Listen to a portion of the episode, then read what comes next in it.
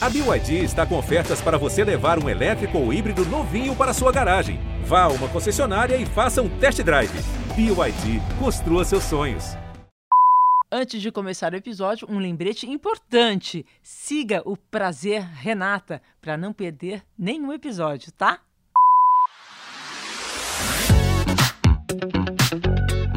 Em geral, todo mundo gosta, todo mundo faz, mas na hora de falar sobre, nem sempre é fácil. Ainda é um assunto cercado de tabus. E olha que já vivemos tempos bem piores, hein? Quando, por exemplo, não havia a menor possibilidade do assunto sexo rolar nas conversas entre pais e filhos, especialmente com as filhas. Ok, hoje em dia é mais comum conversar com os filhos sobre camisinha, pílula, mas e sobre masturbação, sobre prazer, sobre orgasmo? Isso não faz parte da vida sexual, não? Aliás, da saúde sexual de uma pessoa? Entre amigos ou em público, muitas vezes ainda baixamos a voz ou sussurramos no ouvido do outro para falar sobre sexo, como se fosse um assunto feio, proibido. Ou então, falamos em tom de piada mesmo. Sabemos que muitas mulheres não conversam nem com seus ginecologistas sobre dificuldades como a libido, a dor na hora da relação sexual, e nem eles com elas, né? Por quê? E com os nossos parceiros, gente? Por que ficamos tímidas ou reprimidas para falar sobre sexo justamente com quem fazemos sexo? E por que os próprios homens não ficam à vontade de falar com a gente sobre as nossas vontades, os nossos desejos? Será que isso acontece em todas as idades? Ou quem tem mais experiência ultrapassa melhor essas barreiras? Bom, está mais do que na hora de falarmos muito sobre saúde sexual em programas de TV, rádio, internet e, claro, em podcasts como o nosso de hoje, que reúne mulheres de diferentes gerações. E que mulheres, hein? Olha só! Está aqui com a gente Cláudia Ohana, 58 anos. Muito bem-vinda, Cláudia. Prazer estar aqui falando sobre esse assunto. Ótimo. Delícia. Débora Seco, 41 anos. Obrigada, Débora. Prazer estar aqui também. Prazer poder falar sobre esse assunto tão necessário, né? Não é? E a Maria Bop, também atriz, 29 anos. Bem-vinda, Maria. Muito obrigada pelo convite. Muito feliz de estar aqui, tão bem acompanhada. Ah, que bacana. Está começando mais um episódio do Prazer. Renata. Até esquentou aqui, ó. Isso, já tá até tirando o casaco. Calor, subindo. Isso, gente, o clima vai esquentar. Olha, eu queria começar colocando na roda uma frase da Débora Seco em uma entrevista que ela deu no ano passado. Hum. Abre aspas. 2020 e as pessoas continuam achando um absurdo falar de sexo. Nasceram de fotossíntese nesse país. Fecha aspas. eu morri de rir com essa frase. Isso foi uma entrevista que eu dei, que eu comentei que quando eu comecei a namorar o meu marido, a gente transava dez vezes por dia. E rolou um frenesi na internet. Eu falei, nossa, gente, se eu tô falando que eu faço sexo com meu marido e isso dá esse frenesi todo, eu já não sei mais o que. ah, eu acho que era inveja. Eu acho que é 10 vezes por dia. 10 vezes por dia é uma conta bastante alta. É Mas não é, Cláudio. Quando a gente começa a namorar, é uma loucura mesmo. É uma loucura. Já viveu esse momento de a gente, né, não tem outro assunto. Deixa, faz sexo. Vai no, toma café, faz sexo. Almoça, faz sexo. É verdade. Esse início de namoro que todo mundo já viveu. Tudo bem, Sim. eu não contei se foram 10, 6, 5, enfim. Enfim, é, fazia o sexo o dia foi... inteiro, é o que é, importa. É, é. Como todo casal quando se apaixona, né? Pelo menos comigo sempre foi assim, eu achei que fosse assim com todo mundo. E você... Achei que não. E você recebeu é, tem, críticas? Tem gente que sim, tem gente que não, depende do não, homem. Mas eu achei que era natural, assim, que no início da, da relação a relação fosse mais acalorada, né? Eu falei de uma forma figurada, querendo ilustrar isso. Entendi. E que depois, e eu estava comentando exatamente isso, que depois que a minha filha nasceu, a gente quase tem que marcar horário na agenda, porque é uma loucura, né? A vida vai se entupindo de funções. E qual foi a crítica que você ouviu por falar que, nossa, transava muito no, no início de namoro? Ah, eu ouvi algumas críticas que eu já ouço algumas vezes na minha vida, que é vagabunda, piranha. Que absurdo. É, essas coisas que já me chamam, já me chamaram algumas vezes. Ouvir que eu estava inventando, inventando isso para aparecer também. Ah, é. Você precisa disso para aparecer, Débora, é, realmente. Sua carreira depende disso. Então, por que que... Se eu soubesse que era uma coisa tão, tão absurda, eu não teria nem falado, porque eu acho que gerou até uma inveja. então, eu, eu confesso que eu fiquei com uma ponta de inveja. Agora, é inveja. É, é, por que, que as pessoas se ofendem quando ouvem a outra pessoa falando, gente, eu sou feliz sexualmente? E eu, eu graças a Deus, assim, eu, eu sempre fui muito é, consciente de que o sexo é uma coisa que todo mundo faz, né? Eu acho que depois que a minha filha nasceu, então isso ficou muito claro. É, a coisa mais incrível que eu fiz na minha vida foi o sexo, que gerou um ser que nasceu, Sim. cresceu dentro de mim, entendeu? Então, todo mundo que nasceu é fruto de sexo. Então, me estranha muito que até hoje, né? Todo mundo que foi feito através de sexo, existiu através do sexo e procria através do sexo, não fale sobre sexo. Eu acho que é uma questão de geração. Nós mulheres vamos ter que ficar oprimidas e acreditando que o sexo só serve para procriarmos, sabe? É, isso é muito opressor. Uma mulher que se coloca, e eu gosto mesmo, aí isso incomoda muito as mulheres e os homens também, né? Se fosse um homem, é garanhão, a mulher é piranha. Ainda é. hoje, ainda hoje. Ainda hoje, mas era muito pior é, tempos atrás. Eu e você somos de gerações bem anteriores a delas, e a gente, pra gente foi bem mais difícil falar sobre sexo. E ainda é, Renata, mas a gente tem que, a gente tem que bater no peito e aceitar e assumir as, as, uh, os ônus e os bônus, sabe? Eu, então, eu falo mesmo, quando me chamam de piranha, eu falo com o maior orgulho, amor, piranhei muito nessa vida, mas difícil foi sexo. Graças a Deus Graças a Deus. Estar é. num relacionamento feliz, é, sem essa ânsia de me descobrir enquanto mulher, fui completamente realizada. Nossa, mas piranhei, só não ganhei dinheiro com isso, mas vida eu fiz.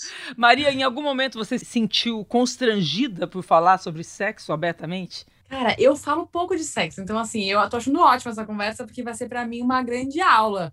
Eu, assim, como pessoa pública, digamos assim, que faz pouco tempo que eu sinto que eu experiencio essa coisa de ter um certa fama, entre aspas, porque eu até fiz a Bruna Surfistinha, mas a série era muito restrita, então as pessoas me conheciam um pouco e nas minhas redes sociais eu me exponho um pouco, falo um pouco da minha vida, da, da minha vida pessoal. As pessoas mal sabem que eu tenho um namorado há oito anos, eu falo pouco então, se eu falo pouco da minha vida pessoal, eu também falo pouco de sexo publicamente. E na minha vida, eu falo assim abertamente sobre sexo com amigas, se divertindo, sem medo, sem pudor. Também sinto que há pouco tempo, quando eu realmente encontro um grupo de amigas que compactua com as mesmas visões que eu, que eu posso falar sem vergonha e que daí dou detalhes mesmo do que eu faço, do que deixo de fazer, do que não gosto, do que gosto. Isso é relativamente recente para mim. É, eu não me sinto uma pessoa pudica. Eu me sinto real, assim, livre, mas ao mesmo tempo o sexo é um assunto que também é um pouco tabu para mim, eu confesso. Nossa, eu tô chocada. É. é. Mas para você ver, Renato, eu fiz uma, uma série no passado para o GNT que chamava Liberdade Vem de Dentro. E a gente falava sobre temas sobre sexualidade e é impress... Nossa, foi impressionante o número de mensagens de mulheres que nunca tinham gozado que eu recebi. É.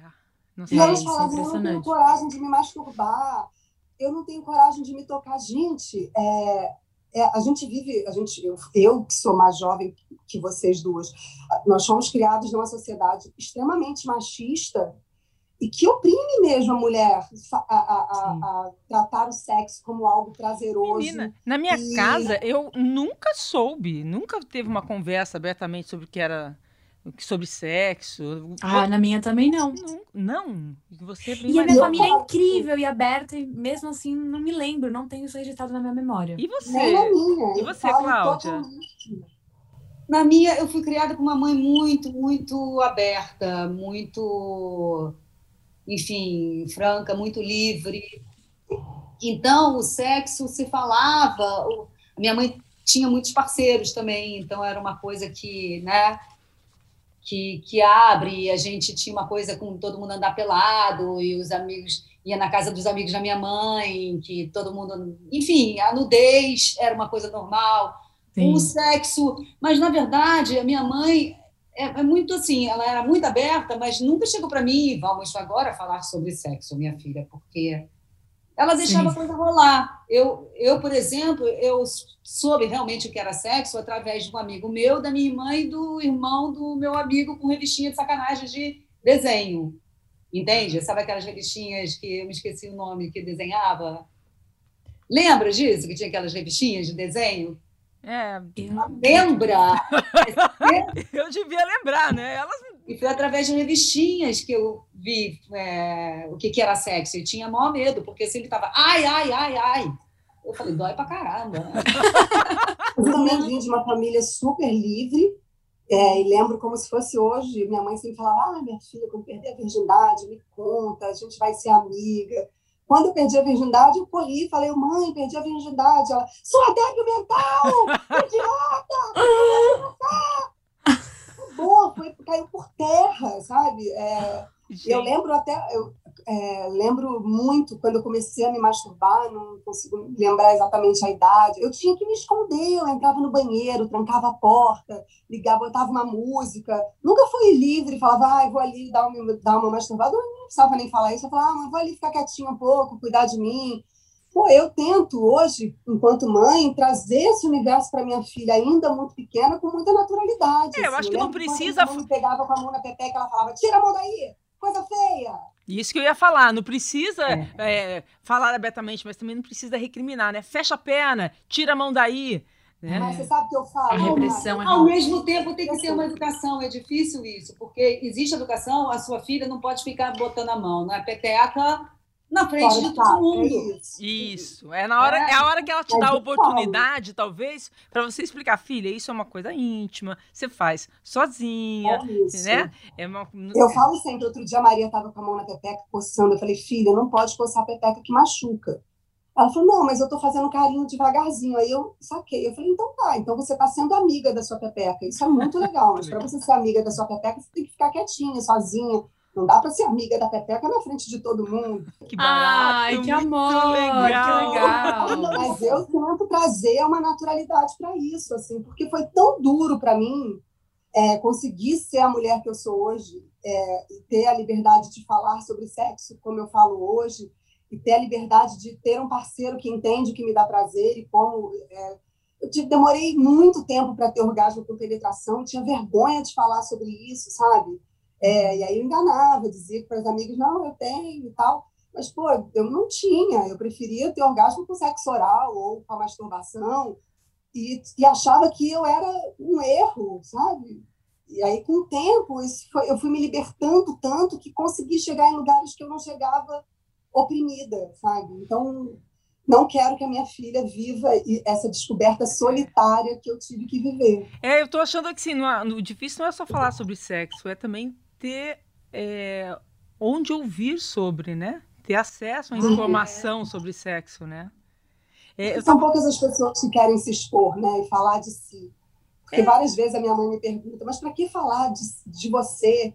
Realmente, não tem para que falar de mim. Mas se eu não falar de mim, talvez ninguém nem. Eu tenho certeza, Débora, que uma mãe com filha na sua idade que estiver ouvindo esse podcast vai saber hum, como reagir delicadamente nessa situação que você se pegou com a sua filha. Eu acho isso Total, lindo. Pode entendeu? se inspirar, com certeza. É, com eu certeza. acho aí que fica importante falar, né? Porque as pessoas vão ouvir. Falta essa informação, essa troca de, de experiências, é, eu sempre penso, né? Para eu estar nesse lugar que eu estou hoje, eu ouvi mulheres falando sobre isso. Então, Sim. eu preciso reproduzir, sabe? É. Porque tô... me ajudaram muito. Todas as mulheres que se expuseram, elas me ajudaram muito. Eu tô aqui pensando, né? A, a Cláudia Hanna, né, símbolo sexual, sempre maravilhosa, posou para revista masculina. Vocês duas, né? A Maria fez a Bruna Surfistinha na TV, você fez a Bruno, né, Débora, Bruna Surfistinha é, no cinema. Para quem não, não sabe ou não se lembra, a, a Bruna Sufistinha era uma prostituta, uma história real de uma prostituta, né? É, e isso deve ter mexido muito com a imaginação masculina e também feminina. Vocês sofreram preconceito por ou, ou em algum momento ficou mais fácil falar sobre sexo por terem vivido esses papéis e terem vivido essa experiência como atrizes, né? Engraçado, eu acho que eu estou sofrendo mais preconceito nesse momento no Brasil. Hum. Eu acho que é, é um momento muito de muito preconceituoso com, com o artista, com a mulher, é, ao mesmo tempo que tem uma batalha muito grande das mulheres, dos negros, dos, dos gays, né, tal e tal, ao mesmo tempo tem uma coisa muito radical e careta, e que é a primeira vez que eu sinto que eu acho que as pessoas é, veem um artista de uma maneira, sabe? Sabe que nem antigamente? É tudo piranha enviado? Uhum. Tudo vagabundo, né? É tudo vagabundo. Então, aí você vê pessoas gritando vagabundo, sabe? É a primeira vez que eu vejo, assim, porque realmente, quando eu posei nua, talvez por eu andar no mundo de artistas, que realmente, para um artista, o corpo é muito mais é, normal e, e, muito mais, enfim, liberal, um artista, né? Muito mais gente... objeto de trabalho, também de expressão, é, né? É um objeto, não é seu, né? É do fulano, é, enfim, do personagem. Então a gente está acostumado a trocar de roupa na frente de pessoas, então a nudez é uma coisa muito normal. E hoje em dia eu sinto que é visto como putaria. Uhum. É só agora que eu tô, não sei se é porque eu estou fora do Eu minha acho que está muito polarizado. É né? internet. A gente tá Você- um momento, você- a internet deu voz Você ao- está falando de um momento É. an- que não existia internet. É. A Pois nossa é, boca- não, assim, é, é, não, tem um momento político também. Também. É, tem um momento político que, É. que, que gera tudo isso, que é, é- eu acho que é uma regressão muito grande, porque na minha época de adolescente, anos 80, anos 90, cara, era mesmo depois da AIDS, porque a AIDS veio também fechando as portas, né? Anos 60, minha mãe, a Leila Diniz, que era amiga da Leila, inclusive, Diniz Fati, então todo mundo abriu as portas, pá, pá, pá, pá. E a gente, eu peguei, não sei se você é da minha geração, não sei, mas assim, eu peguei a abertura total, a rebaba da- de queimar sutiã. É, eu tenho Certo. 57 anos. É, eu tenho 58, Aham. então estamos na mesma. Agora, eu então, então, a gente viveu, a gente viveu anos 70, que eram bem fechados. Né? É, Então, mas o 70 eu era muito criança, não tinha ainda consciência, era ditadura, né? Assim, mas eu não tinha muita consciência, porque na minha casa era tudo muito aberto. então, mas se tivesse internet, talvez. Talvez, mas É. a minha mãe era chamada de porra louca, porque andava com um jipe vermelho. Nossa, imagina, mulher dirigindo um Jeep vermelho, era muita coisa. É, é. Eu via É. com minha mãe o preconceito. Agora, a a Maria, Não sofri preconceito, não, fazendo Playboy. Pelo menos não no mundo que eu vivo, né? Os outros, talvez seja internet mesmo. e as Brunas surfistinhas? É, eu digo por mim que é isso, eu também não tive nenhum problema em, em ficar nua. É a, é a primeira pergunta que as pessoas me fazem se eu tive problema de fazer cenas de sexo, se eu tive problema nas cenas de nudez, e eu de fato não tive. Eu sei que algumas atrizes podem ter mais dificuldades, e eu entendo, mas eu não tive quando eu entendi que é, o set era absolutamente profissional, que eu, eu me sentia à vontade. Eu fiz a primeira cena de sexo falei, bom, é assim eu consigo fazer isso sempre, porque tô tranquila, sabe? Tô me sentindo, tô segura, tô sentindo que eu consigo fazer assim. E sempre foi. Pra mim foi realmente uma, uma conquista dada da primeira à última temporada. Mas é isso, na minha bolha, no meu universo, como falou a Cláudia, assim, eu senti que, assim, com as pessoas que eu convivia, nunca foi uma questão eu fazer cenas de sexo. Nem com a minha família, eu fazer a Bruna Surfistinha foi uma questão. Foi, inclusive, uma, é um papel muito vibrado, muito torcido pela minha família. Todo mundo queria muito que eu passasse. Quando eu falei que eu queria passar, todo mundo torceu junto comigo. Não teve nenhum tipo de resistência nesse sentido. Mas agora, recentemente, quando a série foi para outras plataformas, tipo o Globoplay, a série foi mais vista por mais pessoas, agora, recentemente, é, no Twitter, eu postei qualquer coisa, uma coisa aleatória, acho que foi sobre BBB, assim, era um assunto aleatório, e uma pessoa, uns perfis falsos, começaram a, a responder, fazer vários comentários, um seguido do outro, com fotos minhas, frames meus tirados da série de cenas de sexo e cenas de nudez. Então, fotos do meu peito, assim, sem falar nenhum comentário, só postando várias, uma seguida da outra, acho, pra me constranger, sabe? Uhum. Quase um. E te Olha você constrangeu? pelada, olha você pelada. Não me sinto me sinto zero constrangida. Para mim é assim, gente, eu tô belíssima nesses frames, inclusive. São nudes feitos com superprodução, entendeu? Com uma ótima luz, com salário. Então, assim, não é tudo nude que é assim. Então, eu tô, fico ótimo, fico super feliz. Só que eu fico triste pela misoginia que tem por trás, que eu entendo que a raiz disso é, é para me deixar com vergonha de ter. Eu acho que não é misoginia, não.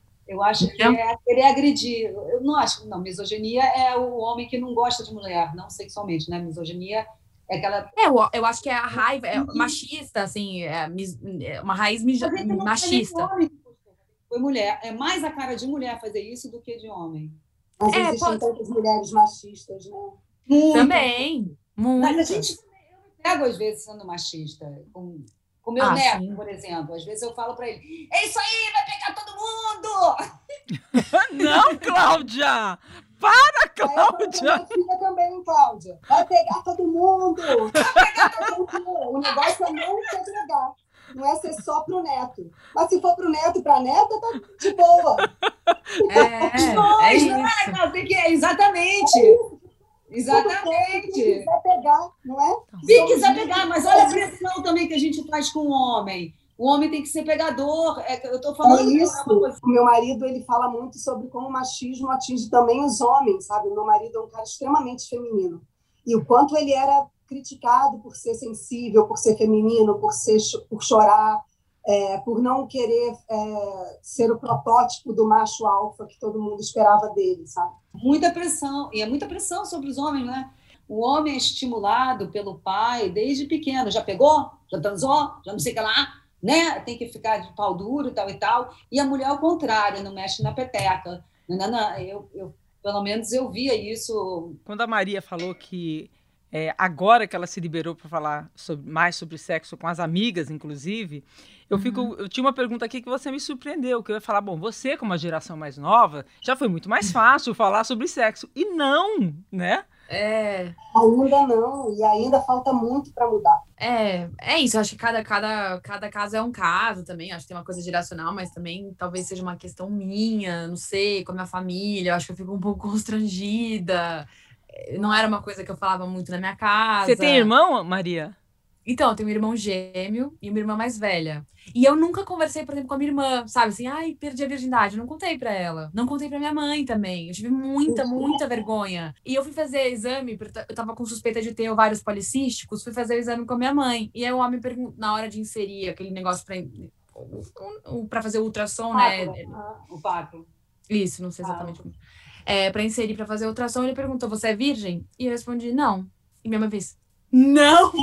na, na sala com o médico. Eu falei, não, mãe, eu já namorava há um ano e meio, o meu namorado da escola, assim. E ela ficou chateada, assim, sentida comigo, porque que eu não contei, sabe? Eu acho que para uma mãe, a gente é muito próxima, mas isso para mim era uma barreira. Falar sobre sexo, falar sobre é. a minha intimidade, sobre meus namorados era uma barreira. Mas para minha geração, diferente da Cláudia, que foi criada no Rio de Janeiro, eu sou do interior de São Paulo, uma família bem, né, do interior de São Paulo.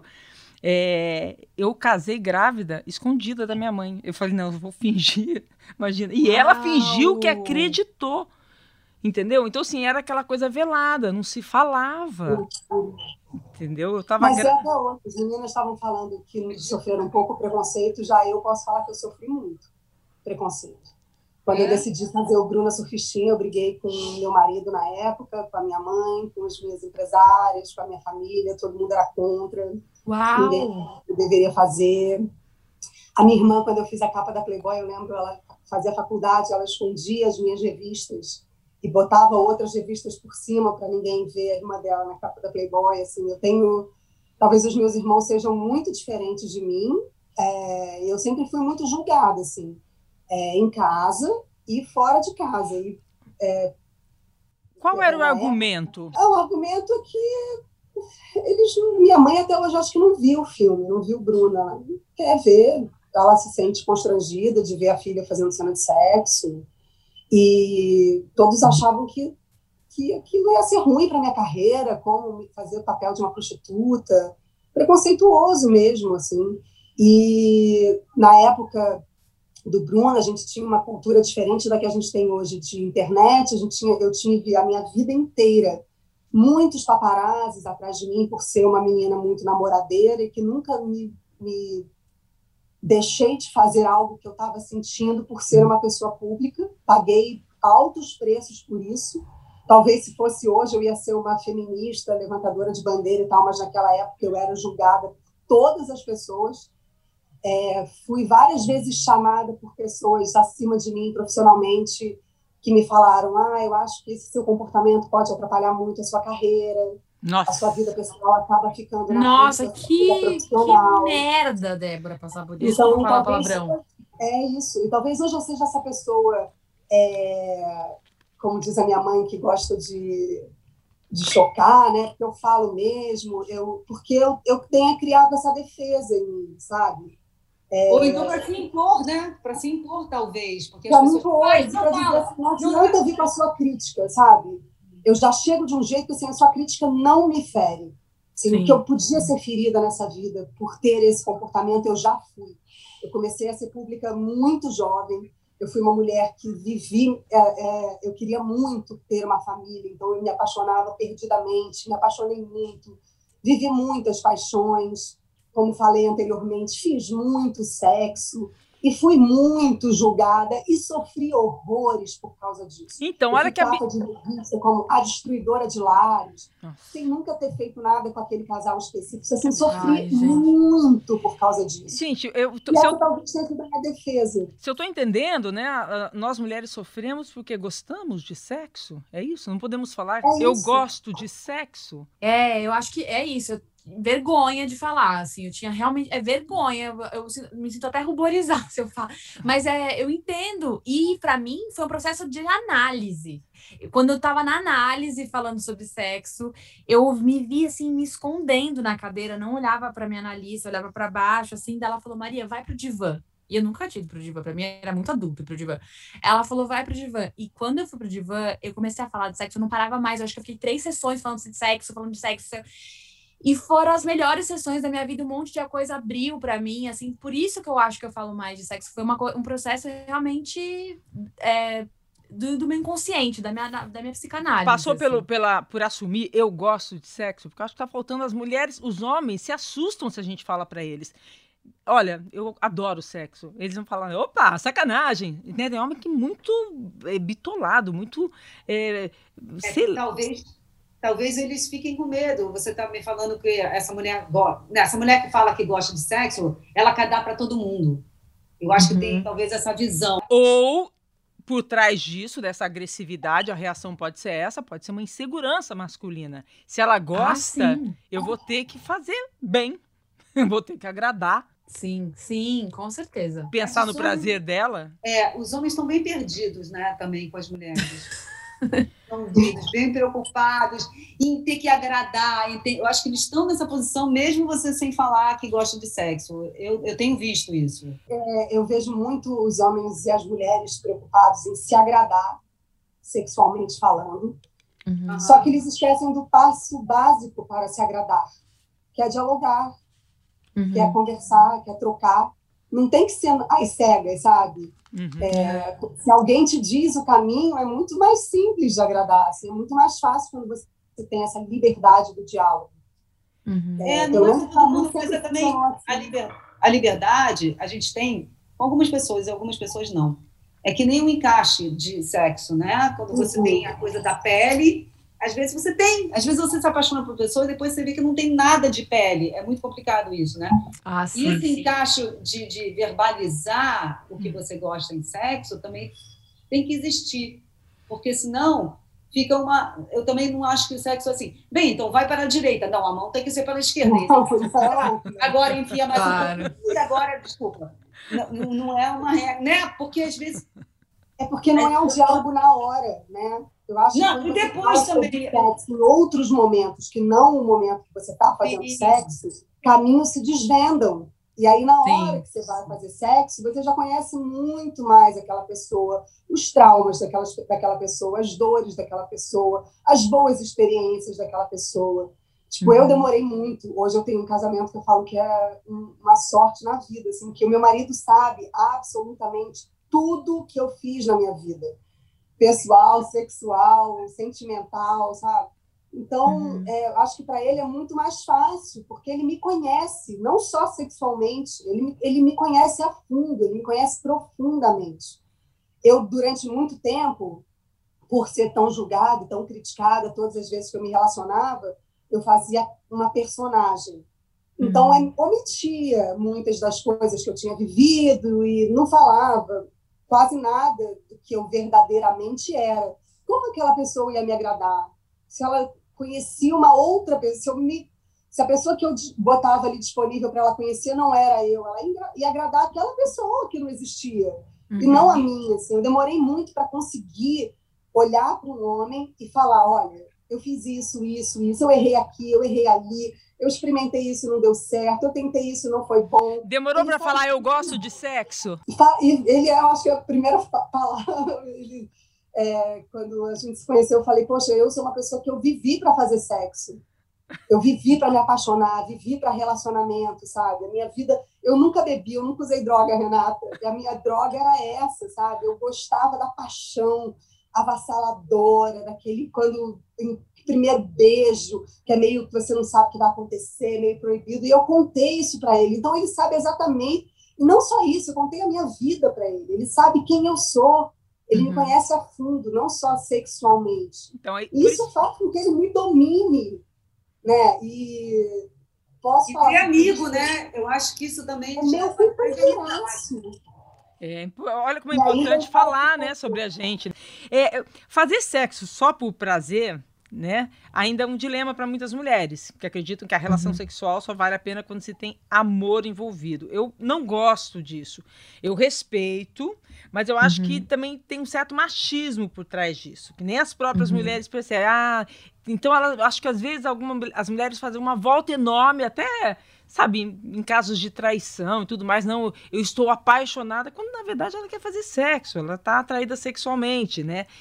É, então acho que ainda eu queria colocar isso na roda, assim, as mulheres ainda temem falar, não, eu faço sexo só por prazer, porque eu tô com vontade de transar.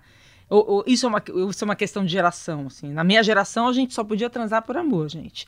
Até podia uhum. transar. Ah, mas tinha que amar, entendeu? Senão não tava perdoada, entendeu? Olha, eu digo por mim que é, eu também eu era dessas que só transava com é, amor e consentimento e com envolvimento. Gente, tô mexendo muito careta nessa conversa. Eu ia te perguntar, você tem certeza que você tem 29 anos? Você é representante da juventude, não pode. Caramba! Sou furada, gente. Cancela, chama outra pessoa pra fazer a pauta. Pelo amor de Deus. É, não, então, eu era um pouco assim.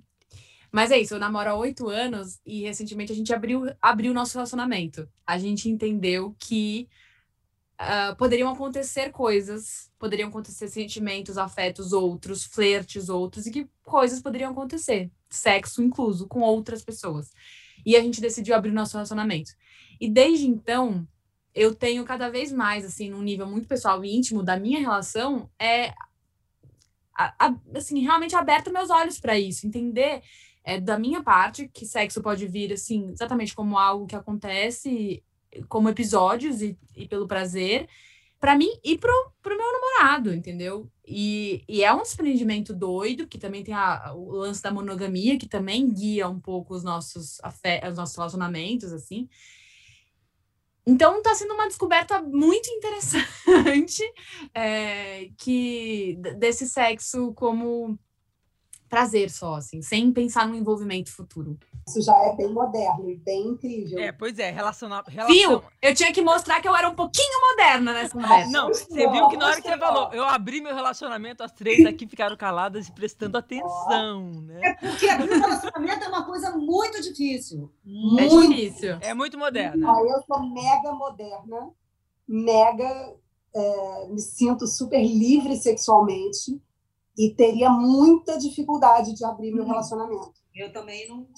Mas olha, eu é, já experimentei relacionamentos abertos que não foram muito bem sucedidos. Uhum. É, mas ao mesmo tempo eu e meu marido a gente conversa muito sobre isso assim porque a gente entende que é, o que a gente tem talvez seja muito mais forte É, hoje a gente tem uma família. É isso. Isso é muito Sim. maior. É, uma mas ela é muito nova e está há oito anos com a mesma pessoa. Isso. É diferente, né? A gente nova, eu nova mudava de namorado como mudava de escova de dente, assim. Escova de dente Eu não, camisa, que. Calcinha.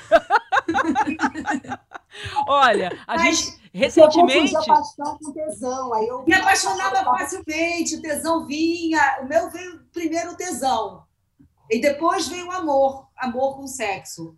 Né? Que é Uhum. bem diferente, mas o tesão ele é genuíno e é maravilhoso você ter um tesão pelaquela pessoa. Mas assim, eu acho que você tá num relacionamento é, e você ama a pessoa. Mas você tem tesão numa outra. Então, assim, você vai deixar de viver essa emoção, você vai se frustrar também. Né? Uhum. É, É. Então, É, eu, eu acho honesto, sabe? Na situação dela. Talvez numa situação que você está formando uma família, não cabe mesmo, fica até um pouco sem sentido. Mas numa situação, você está oito anos num relacionamento E, e, e essas coisas acontecem, eu acho que é honesto. realmente, quando você está mais velha, eu acho que mais importante do que eu ter relação sexual com a pessoa que eu sentia atração é a sedução. A sedução, eu acho Uhum. fundamental. Sim. Você está casada com alguém e não ter mais sedução com ninguém, e a sua pessoa também não ter mais sedução com ninguém, porque ela é só sua, isso eu acho que é privar de uma coisa que é maravilhosa, que é a sedução, que é o que te. Sim, É. que é o flerte, né? Eu É, adoro é flertar. Às vezes não gosto nem de maravilhoso. realizar. É, Agora, não precisa chegar até lá. Aí Tem uma idade É. que você fala, não precisa chegar até lá. Mas hoje eu penso muito assim, se dentro desse relacionamento eu me apaixonar, ou meu marido, a gente não se apaixonar, enfim, se apaixonar é mais complexo. Se a gente tiver tesão em alguém, a gente já combinou, assim, é conversar e resolver lá e voltar, assim. Não é uma Ah, coisa acho não. para não tornar Vai lá e resolve, nem me conta. Ah, eu, eu sou que nem a Cláudia. Vai lá, resolve e nem me conta. Também É a cidade? Pra que eu quero saber? Eu também não dou conta, não. Eu quero saber. Porque. Pra botar a pessoa aqui, então bota na roda. Então vamos fazer nós três. É, e me- assim. é, pode É, essa ser. é uma Agora, opção. essa é uma opção. uma Agora, opção. eu, porque eu também, se eu for, eu não vou contar, não. não é? É, eu não, eu prefiro trabalhar com a sinceridade. É, não, eu admiro, mas Eu eu- acho Eu era assim. Eu era assim. eu- eu- a gente tem que fazer o que dá conta emocionalmente. É isso, que cada um dá conta. E é muito individual mesmo, não é uma regra para todos. É, Super. depende da Porque cada situação. relacionamento é um, né? É. E, a- e a- um. E, e a- voltando um pouquinho naquele assunto que a gente estava falando de masturbação, ainda tem um texto de, de uma pesquisa da USP é, que a gente, é, fala exatamente o que a gente falou. Homens descobrem o corpo como fonte de prazer desde a pré-adolescência e o sexo solitário é visto com a maior naturalidade. Já as meninas, quando se tocam, ouvem, tira a mão daí, garota. E os números mostram como isso se reflete na vida adulta das mulheres. 40% das brasileiras não se masturbam. E dessas, uma em cada cinco nunca experimentou a prática. Essa mesma pesquisa relaciona essa falta de contato da mulher com o próprio corpo com o fato de mais da metade delas, 55,6%, terem dificuldade de chegar ao, ao orgasmo, contra 3,5% dos homens. Vocês acham que isso explica por que a maioria das mulheres tem vergonha, por exemplo, de comprar um vibrador? Ah, com certeza. Mas é que é realmente muito mal vista a ma- a masturbação feminina. É impressionante. Muito. Todas as vezes que eu, em alguma roda, falo assim, quando eu me masturbava, ou quando eu me masturbo, as pessoas ficam Constrangi- Constrangidas. A minha mãe, ela ficou horrorizada de eu falar sobre isso. Até hoje, eu com 41 anos, mas, gente, assim, para mim é um- uma coisa básica é, de autoconhecimento. Você eu tenho uma sabe? amiga minha que nunca se masturbou, é uma amiga minha um pouco mais nova tal. Aí a nossa turma ficou em cima dela. Você tem que se masturbar, tem que se masturbar, então não perturba. Ah, cala a boca, ela nunca se masturbou. Antes de começar, eu estava conversando com a Maria justamente sobre isso e eu falei essa frase. Eu tenho amigas que nunca se masturbaram. E, e eu confesso, imagina, eu falei masturbação, se minha mãe ouvir esse episódio, coitada, ela vai ficar chocada.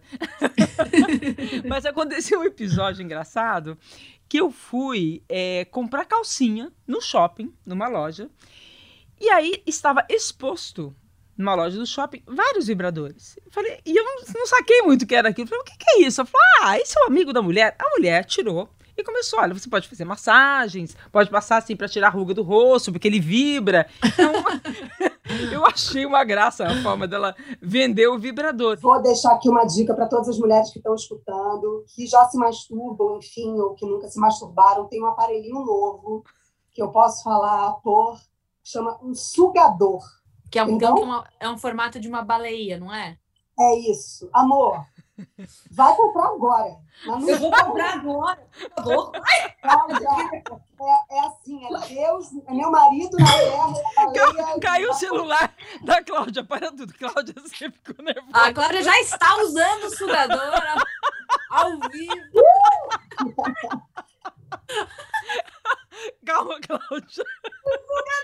Fica a dica para quem nunca teve coragem. Ou para quem já tem coragem, tipo eu. É, o sugador é mudador de vidas. É? Eu vou comprar hoje. Vai, Cláudia, vai, pode comprar. Procura na internet, baleia, sugador de, de pepeca. Sugador. É assim, Ai, gente. Eu tô chorando de rir, tá? Eu também. eu tô chorando. Eu quero sugador. Esse sugador é maravilhoso. Eu vi no Twitter pandemia, outro dia. Um sugador é tudo. Amor, o sugador na pandemia, ele salva vidas. O sugador é salva vidas. Eu pensei que você fosse mostrar pra gente, Débora. Não. Poxa, não tá aqui o meu, acabei de doar. Hum, mas já encomendei outro. Maria, o que, você ia falar? Não, que eu disse, eu vi no Twitter outro dia uma amiga minha sugerindo, gente, para quem não conhece, justamente, ela mostrou a foto desse, desse sugador que o dela era no formato de uma baleia mesmo. E aí várias meninas, nossa, quero, comprei um para testar, não sei o quê. Daí uma, uma menina falou assim: acabei de testar, é ótimo, sabe assim, falando é em tempo real das pessoas experimentando a, a baleia. Vem cá, e os homens se assustam quando sabe que a sua parceira tem um vibrador? Cara, os meus parceiros não, mas eu acho que em geral, talvez assim, pensando no homem médio, talvez role uns ciúmes, assim, uma é. coisa meio. Isso que a gente falou da masculinidade frágil, talvez. O que, que né? é um homem médio? Boa pergunta. Né? Vamos lá, eu, eu, vamos explicar um homem médio.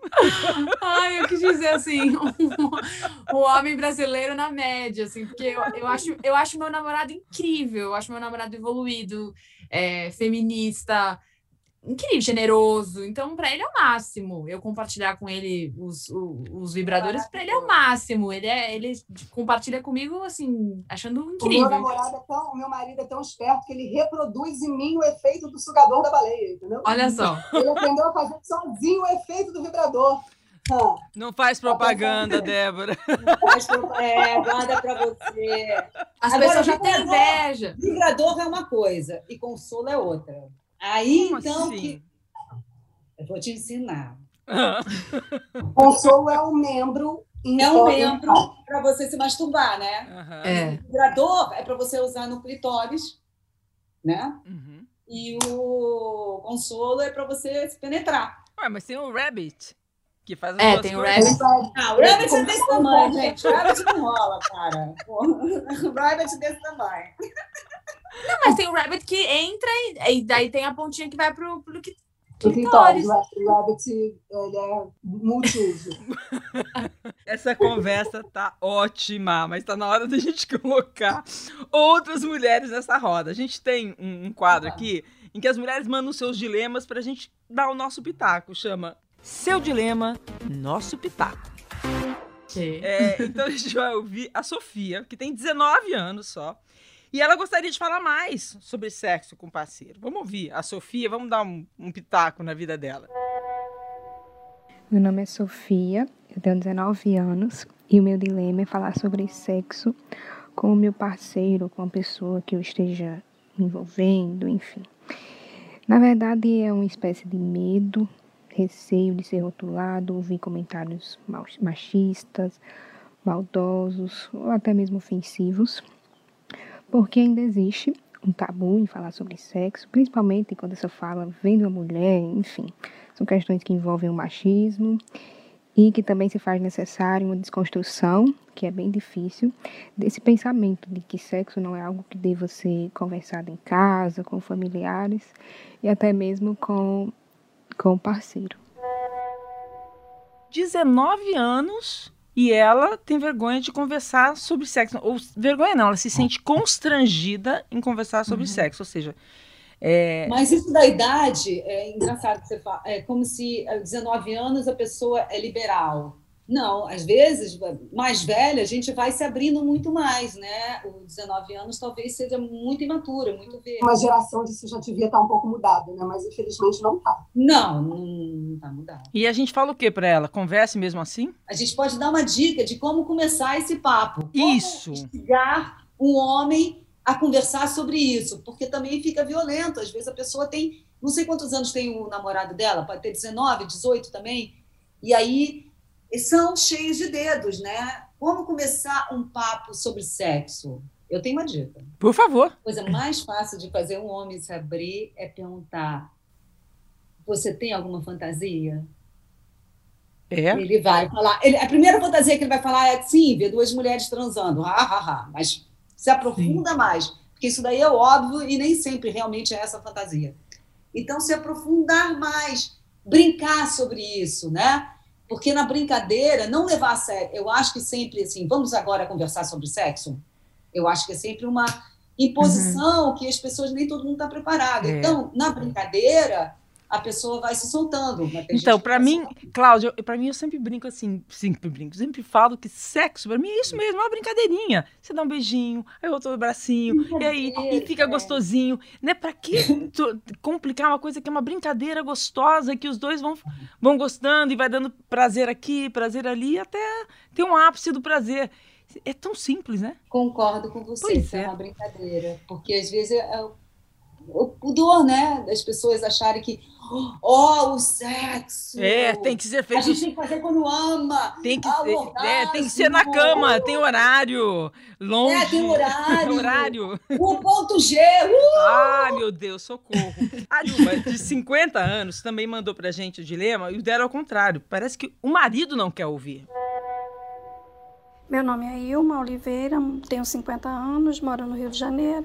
Minha maior dificuldade de falar sobre sexo com meu parceiro é a falta de interesse dele, que e acha que está só preocupado com ele mesmo e não está muito preocupado com o que eu sinto, com o que eu, com o que eu preciso, com o que eu quero. Não tem a menor importância, eu sinto isso. Ele sentiu prazer e acabou. Eu falo sempre com a minha prima, porque é minha confidente desde pequenininha e continua até hoje. Minha melhor amiga. A gente se desabafa uma com a outra. E uma troca de parceiros, zoando, brincando. Ele não tem interesse, não adianta, né? Se ele não está preocupado com você, troca de parceiro. Porque o requisito básico para você escolher um parceiro é um parceiro que esteja bastante interessado em você no seu, no seu corpo, no, no seu sentimento, no seu prazer. Né? Acho que vocês estavam falando sexo é uma brincadeira, e para mim ela é uma brincadeira que só faz sentido quando os dois querem muito. Uhum. É, quando alguém me pergunta ah, o que é sexo bom para você, sexo bom é sexo com vontade. Uhum. Não tem nada, nenhum tempero maior, melhor para o sexo do que a vontade, né? Quando as duas pessoas se desejam loucamente. E para finalizar, gente, o nosso episódio de hoje, eu tenho um quadro que se chama Eu Já, Eu Nunca. Eu já, eu faço algumas afirmações e vocês respondem eu já ou eu nunca. E se quiserem, podem justificar, mas também podem dizer, ah, prefiro não. Tem a cervejinha? tipo. Vamos lá. Senti vergonha já de falar sobre sexo? Acho que eu já. Eu já. Eu já. Ah, já. Na vida inteira, já. Já fingi orgasmo? Quem nunca, né? Eu já. Eu já, para acabar rápido. Ah, sim, às vezes é, é, às vezes é isso, pra acabar é, rápido. Tá tão ruim, né? A gente dá uma força pro outro. Ah, Você, ah, Débora. Ah, já foi. Exatamente. Já namorei duas pessoas ao mesmo tempo. Eu já. Eu já. Eu já. Eu já. Eu já.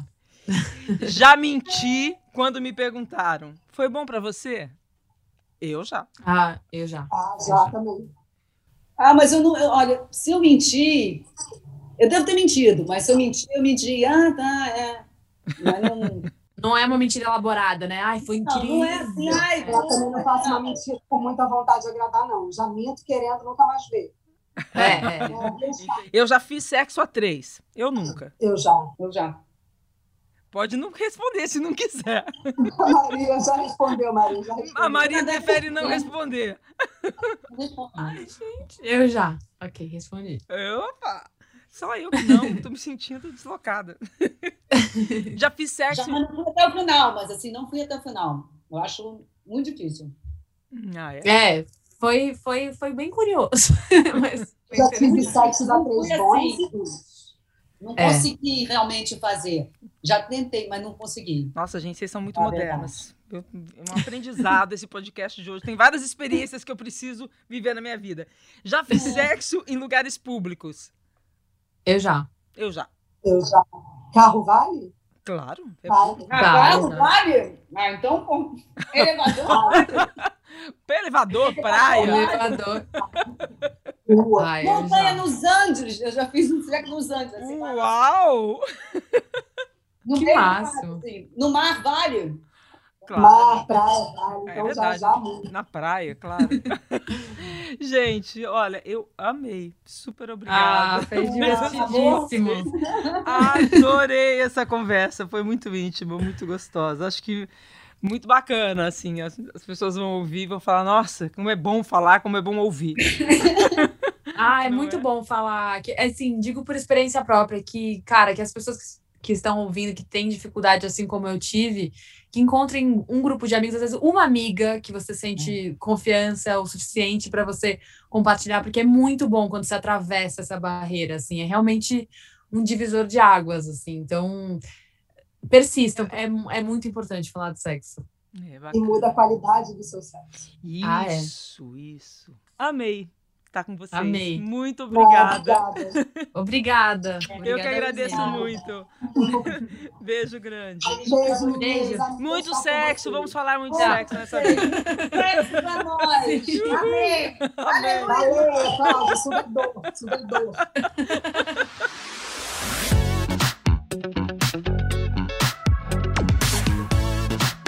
Prazer Renata é um podcast G1 produzido e editado pelo Fantástico. Está disponível no G1, no Globoplay, no Spotify, no Deezer, no Google Podcasts, no Apple Podcasts e nas principais plataformas de áudio.